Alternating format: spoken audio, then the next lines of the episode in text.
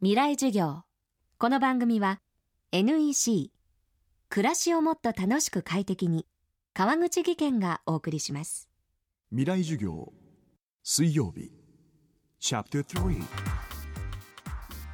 今週の講師は安藤美冬さん。安藤さんは株式会社スプリー代表。自分を作る学校代表という肩書きを持つ一方特定のオフィスを持たないいわゆるノマドワーカーとしての新しい仕事のスタイルが各メディアで紹介され多くの反響を呼びました。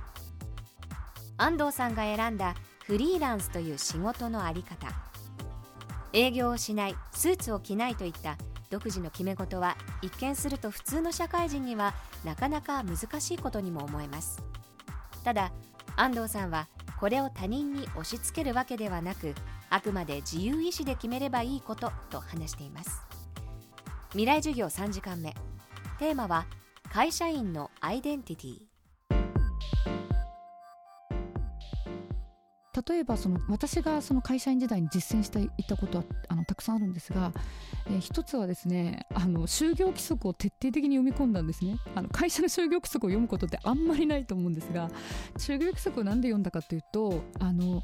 会社員時代にですね私自身がものすごくこう言い訳までですね自分自身に。会社員だからあのこんな働き方はいけないんじゃないかとかですねあるいはツイッターを始めた時に会社員だからあまり発信すると会社に迷惑がかかるんじゃないかとかですね、まあ、とにかく自分が会社員だからっていうことを枕言葉にいろんなことを諦めてたんです自分自身が。なので就業規則には書いてなかった。副業はダメだけれどもソーシャルメディアの発信は悪くないと。外にいろんな人たち会いに行くのも悪くないと 自分自身に納得させるために読んでいたんですねただ単に。会社勤めであってもですねあの働き方について、ま、いわハウの部分ですね考えるのが大事だと申し上げたんですけれども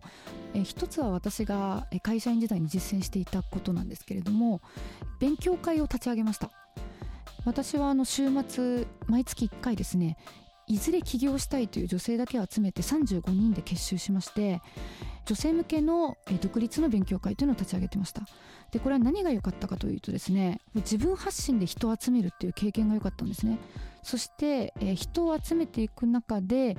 外部のですね講師の方起業家の方とかリクルートの稽古と学ぶの編集長の方とかですね、まあ、そういった方とのつながりもできたり結果あの私の税理士さんもですねそのコミュニティからに所属されていた女性に一時期お願いをしていたんですがそうやって仕事を回し合うような関係も構築できたと。なので自分発信で何か小さなものでもいいのでコミュニティを作るということを一つお勧めします。で2つ目はですねこれはあの提案なんですがシェアオフィスとかコワーキングスペース最近都内を中心に続々と生まれていますよね。そういった場所に契約してみたらどうかなと思います。会社員の方はぜひ、えー、なぜかというとですねまあ、かつては自習室とかあるいは六本木ヒルズライブラリーとかですねそういった場所って存在していたんですけれども月額1万5000円から2万円払えば表参道とか渋谷界隈のこうしたシェアオフィス机1個借りることができます。でそこに行って就業前とか就業後に自分の仕事を、持ち込むのもよし何か勉強するのもよしそこに出入りするですね、会社勤めだけではないフリーランスの人たちとつながりを作るのもよしサードプレイスといってその職場と自分の家以外の場所を意識的に作ることで自分のその視点とかですねつながりが増えて結果自分自身の会社の仕事に、えー、リターンを生み出すことができるんじゃないかなと思っています。まあ自分の活動領域の県外に出るってことですね。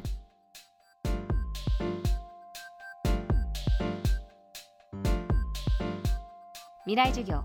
明日も安藤美冬さんの講義をお送りします。ほらもう落ち込まない。プレゼンに落ちたくらいで。次もあるって。ただね頑張りは大事。NEC のビジネス情報サイト「ウィズダムはチェックしてる？トップが語る成功秘話からプレゼン力診断まで。絶対肥やしになるから。NEC のビジネス情報サイト「ウィズダムで検索。さあ飲みに行くわよ。NEC こんにちは。新井萌です。地球にも人にも優しい OK 網戸で気持ちのいい夏を送りましょう萌えは網戸でエコライフ。川口技研の OK 網戸網戸買うなら OK 網戸未来授業。この番組は NEC 暮らしをもっと楽しく快適に川口技研がお送りしました